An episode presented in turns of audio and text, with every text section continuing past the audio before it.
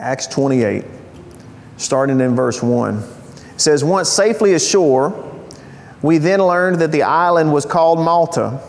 The local people showed us extraordinary kindness. They lit a fire and took us all in since it was raining and cold.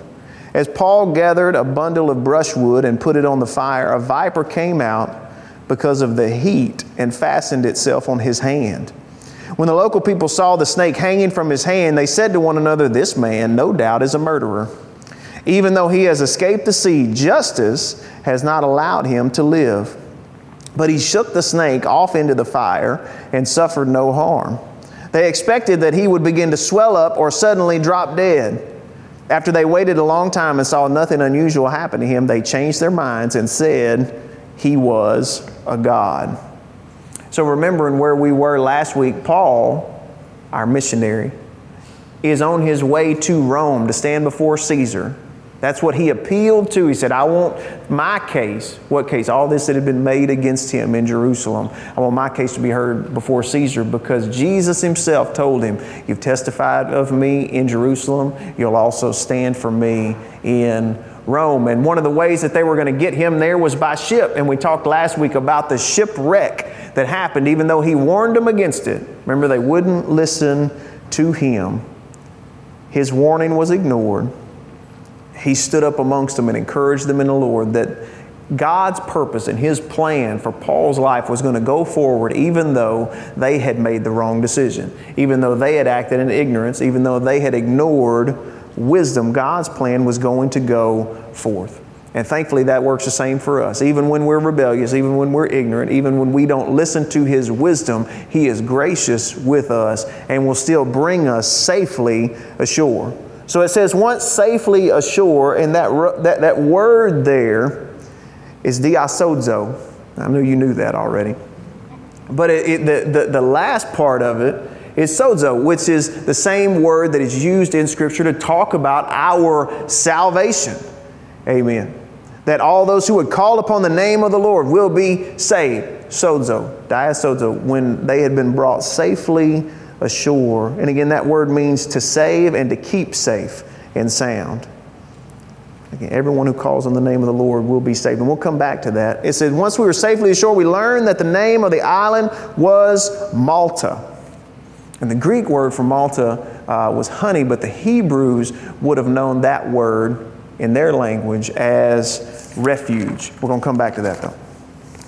And it says the local people were extraordinarily kind. It was raining, it was cold, and then we see Paul gathering sticks and helping to tend the fire. So even though, based on what just happened, you know, he had kind of become a little bit of a leader amongst that group, he was the one who stood up and said, We're not, none of us are going to die. You're going to lose your ship, you're going to lose your stuff. None of us are going to die, but he's not some type of elite. He's helping along with what needs to be done, which is humble. He's also very consistent in that.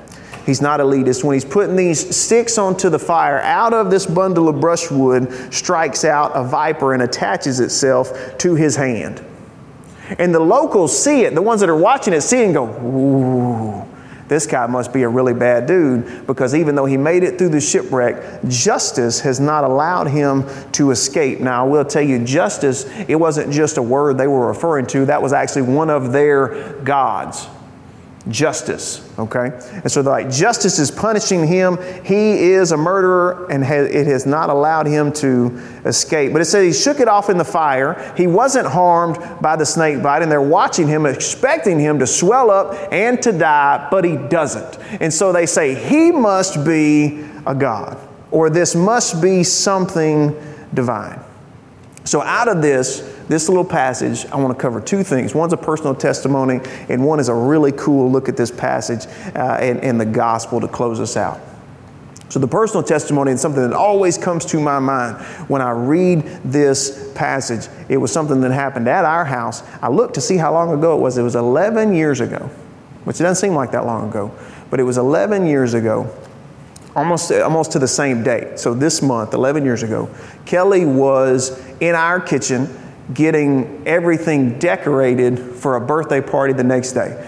Two of our children, the two oldest, both born in June, four days apart. One's, one on the 22nd, one on the 26th. And I think she had had to schedule the party like the weekend before, you know, trying to get everything lined out and together. My sister had been over there helping her decorate.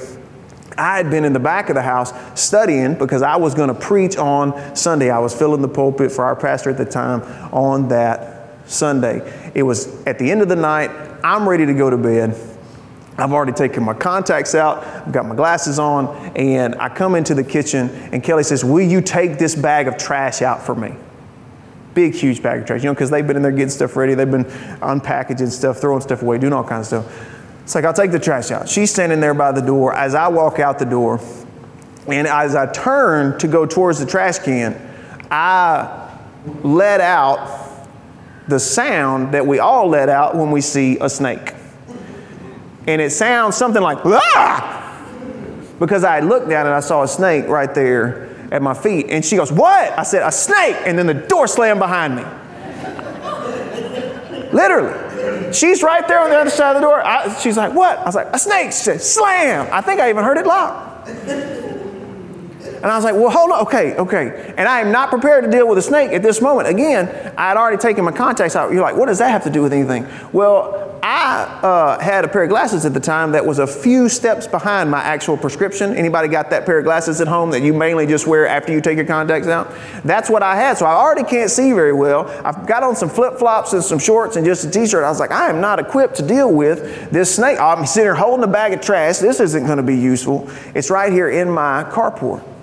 And so I think to myself, I was like, what I need to do is get something to kill this snake. But see, here's what I'm concerned about. I take my eyes off the snake. What's going to happen? I don't know where he is then.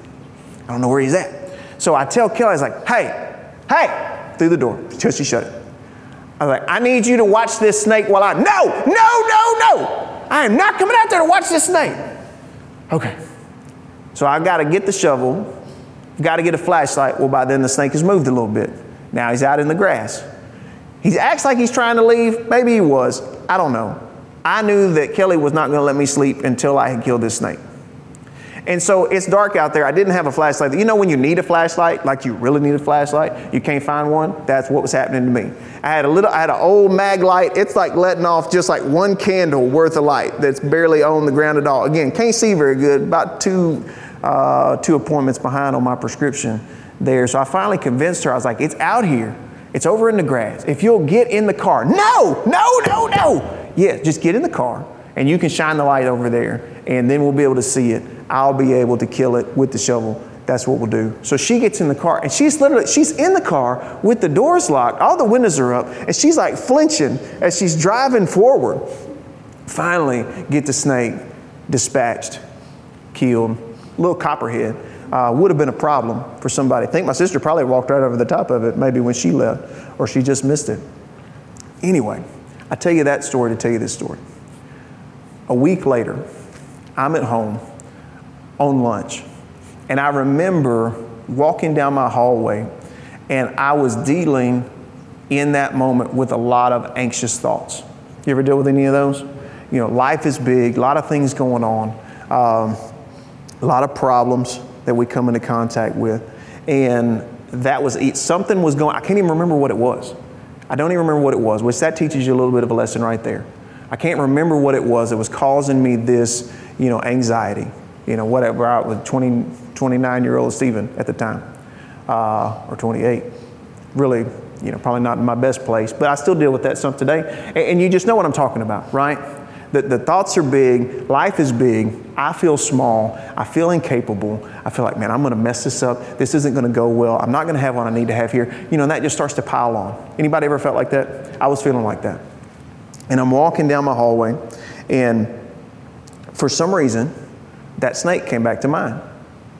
You know, things will just pop up in your head. That snake came back to mind, that situation. And then, right after that, in my spirit, I heard, Would you let that snake follow you around the house all day? I was like, No. Then why are you letting these thoughts follow you around all day? Why are you letting this mindset, these worries, these concerns follow you around? Because why did I address that snake so quickly? It's venomous. right? It can hurt me. It can hurt my family. It can cause issues for my household. These thoughts were the same way. And yet I was entertaining them. I wasn't making them turn loose of me and let me go. I was letting them latch on to me, hang on to me. And that question, and again, that was 11 years ago. And that's one of the things that the Lord has taught me that has not ceased to be right there. You wouldn't let that snake follow you around the house. Why are you letting these destructive, contrary, torturous thoughts? And again, over what? I couldn't even I can't even remember what it was, but I remember the lesson that came out of it. Why are you putting up with these thoughts that are contrary and that they're harmful? And you look at this story with Paul he, he's got this brush and, you know, these sticks, this little pile. And when he got close to the heat, that's when the snake that was inside there struck out at him, wasn't it? When it felt the heat, when the heat started to build up, that's when it came out. And he didn't mess with it, he didn't play with it. It attached to his hand. What did he do? He shook it off in the fire, let it perish in the fire, and didn't let it take him out. And see, for me, that was a pivotal time in my life. I didn't realize it was a pivotal time in my life. Uh, but it was going to be. I was going to be called to step into something I'd never stepped into before, to do something I'd never done before. And that was going to bring about a lot of opportunity for more anxious thoughts, for more uh, problems for me to have to deal with. I was going to need it. And I learned it then, and, and I learned obviously that I still need happened. That was in 2011. In, in June and October, uh, I served as the interim pastor of this church for several months. Several months, not knowing who our next pastor was going to be, not knowing how that was going to work out, not knowing how everybody was going to react or respond to me leading in the interim. And I'd never felt that type of pressure before. I'd never sat under that before. And I, I can tell you, and I've talked to so many, so many pastors, that after we get done, after I get done here today, and, and I, I, get to a spot where it's quiet and I get to a spot where I sit down, one of the main things that I'm going to deal with is that was terrible. That wasn't good at all. Nobody got anything out of that. What are you even doing? And it's not just me. I thank the Lord that it's not just me. I talked to Pastor Chad White, same thing. Pastor Mark Smith, same thing all, all my different, why? why? Because you, you're poured out, you're emptied out, things are heating up, and then the snakes come out. That's when the snakes come out. That's when the contrary thoughts come out. And what I learned then, because I would go home, and I, again, when there's that much uncertainty, my personality type, I don't deal well with uncertainty. I don't deal well with not knowing what's going to happen next. I like to know and I like to have it lined up. And when it's not, plus I'm tired, I can deal with those thoughts all over again. And I finally learned, the Lord taught me in that, and I, it, it, it, it saves me so much today to just catch those thoughts when they try to set in, to just stop them right there and go, no, no, no, no, no. I'm not going to allow that to attach itself to me. I'm not going to allow that to become a part of me. I'm not going to allow that to inject its venom into me. I'm not going to do that. God, I, I bind that that thought. Because that's what Scripture tells us to do to take every thought captive and make it obey Christ. And we have to do that. That's an active uh, effort on our part. I bind that foul spirit of self preservation that what I'm the one responsible for me, that I've got to hold all of this up, that I've got to keep all of this headed the right direction. God, I lose the spirit of faith so that I can see, so that I can see how big you are I can see how much you love me, that I may, I'm still going to deal with this. I'm still going to fight through whatever this is. I'm going, I'm to handle whatever this is, but I know that I don't have to be big because you are. And that's what I see when I get to this passage that when the tumultuous time comes, when the heat rises, the snakes are going to come out. We talked about pressure reveals the cracks that we have, doesn't it? Pressure will reveal the cracks that we have. And, and I, I hope that you hear me. You're not the only one that struggles with this. You are not the only one that struggles with those feelings. We all struggle with that feeling of powerlessness. That's what it is. That's why we get anxious. We can't do what needs to be done. We don't see ourselves as capable. We feel powerless. And when we feel powerless, we, are, we, we see ourselves as at risk. That's when fear sets in. When we don't believe that what we've put our trust in is capable to hold us up. That's, fear. That's when fear shows up. And so that's why we have to constantly remind ourselves not to put that hope and that trust in ourselves because we will let it down. We'll see the insufficiency in ourselves. We look to Him instead and say, I'm insufficient, but you are completely sufficient. And again, you are not alone even when you feel like you are in those feelings, in those moments, and in those anxieties.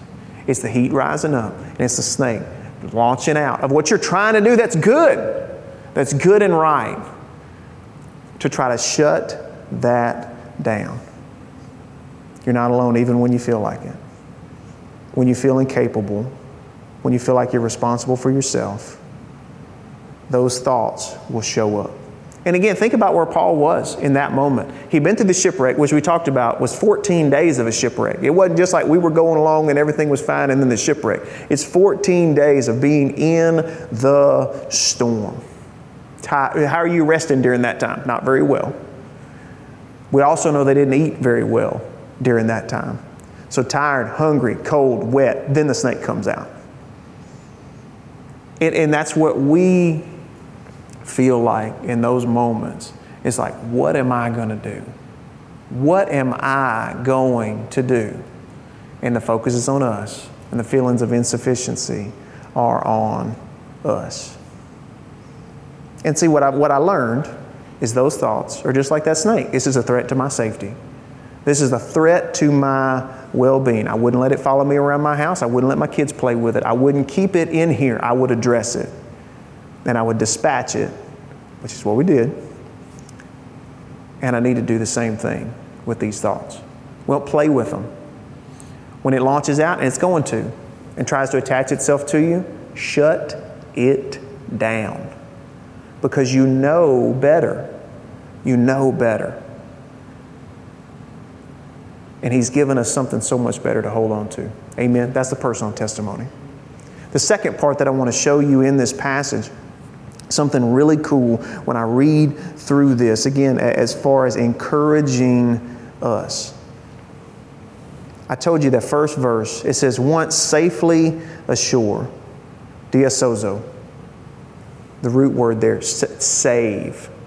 To save, to keep, and maintain the safety of right? That's what he's done for us in salvation. Malta, where they landed, the Hebrew word for Malta was refuge. Refuge. And, and when they got there, what did they experience? Extraordinary kindness. Extraordinary kindness. So, picture this. They were saved brought to the refuge where they experienced extraordinary kindness. Then a viper came out and attached itself to Paul, bit him. So much that the people saw the risk there, the problem there, and they said, Surely this man is a murderer. He's done terrible things. We know that because even though he made it through the shipwreck, our God, justice, or goddess, whatever they said, has not allowed him to live. And they expected him to swell up and die. But he kept on living. Nothing unusual happened to him. And so they changed their minds and said, well, he must be a God, or this must be something divine. Remember, God was gracious, even in their ignorance, to bring them through the shipwreck, to bring them through the storm, to save them, bring them safely ashore to Malta, the place of refuge where they were shown extraordinary kindness. Verse 2.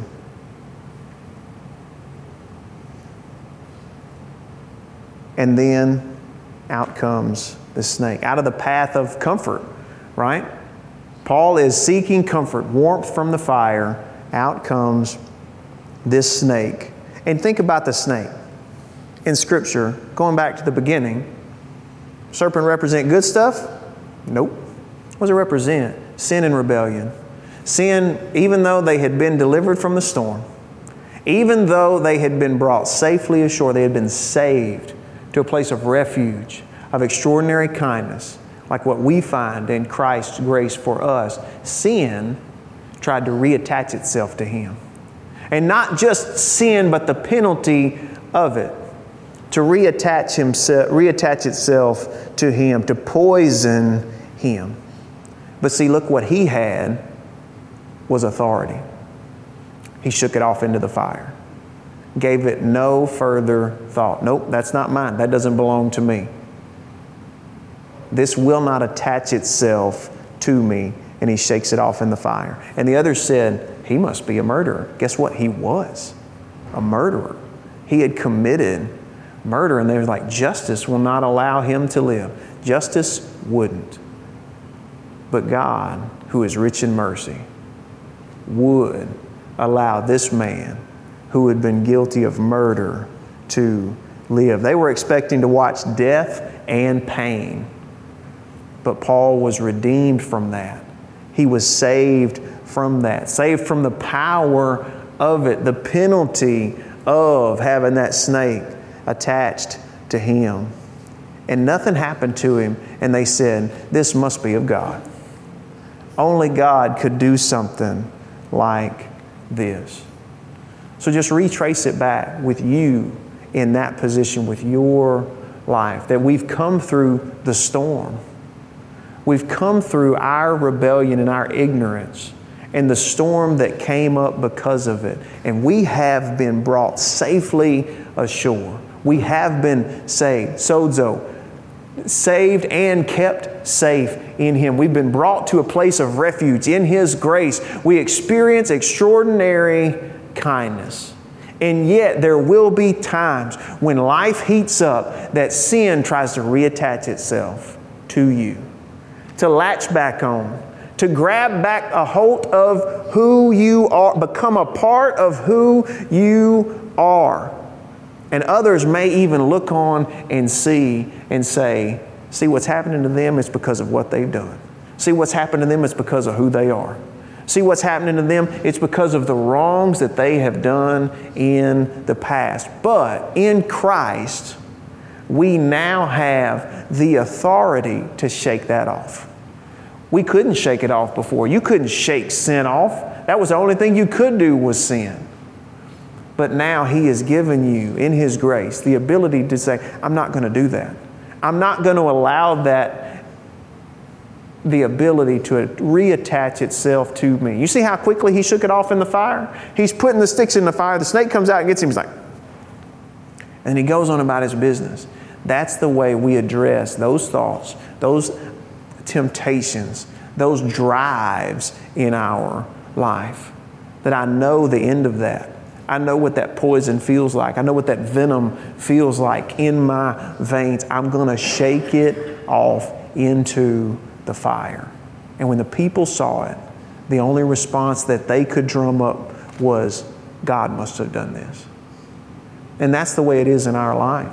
And that's what people will see when they look into who we are and what we've done is only God could do this. This God but they would learn better, wouldn't they? They would learn the truth because He would tell it to them. They would see more good things done in the name of Jesus, and many of them would come to believe. So the same is true for us. And that's why I encourage you when you feel that away, know that it's not the truth. And know that it doesn't have to belong to you.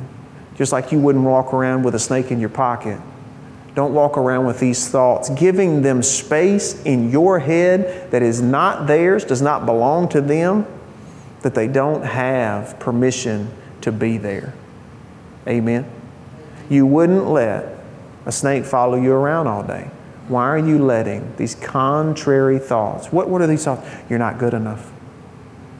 You're not smart enough. You can't do this. You can't do this job. You're going to fail at this job, and everybody's going to see it. You can't raise these kids. You can't do a good job with that.